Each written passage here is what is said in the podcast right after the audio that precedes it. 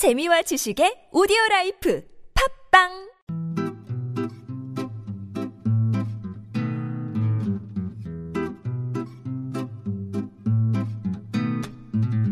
TBS 아나운서 팀과 한국어 천재가 함께하는 쉬운 말 바꾸기 운동. 원격 근무가 활발해지는 등 회사 내 일하는 방식이 변화하면서 일하는 공간도 함께 변화했는데요. 정해진 곳에서만 일할 필요가 없게 되면서 이러한 흐름 속에 coworking space가 등장했습니다. coworking space는 다양한 분야에서 독립적으로 작업하는 사람들이 모여 의견을 서로 공유하며 의견을 나눌 수 있도록 조성한 협업 공간을 뜻하는데요. 국립국어원에선 coworking space를 공유 업무 공간으로 다듬었습니다.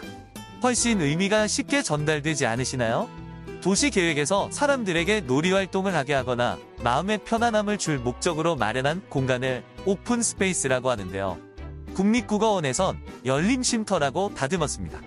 모든 사람들에게 열려있는 쉼터라고 하니 한 번에 그 의미가 다가오네요.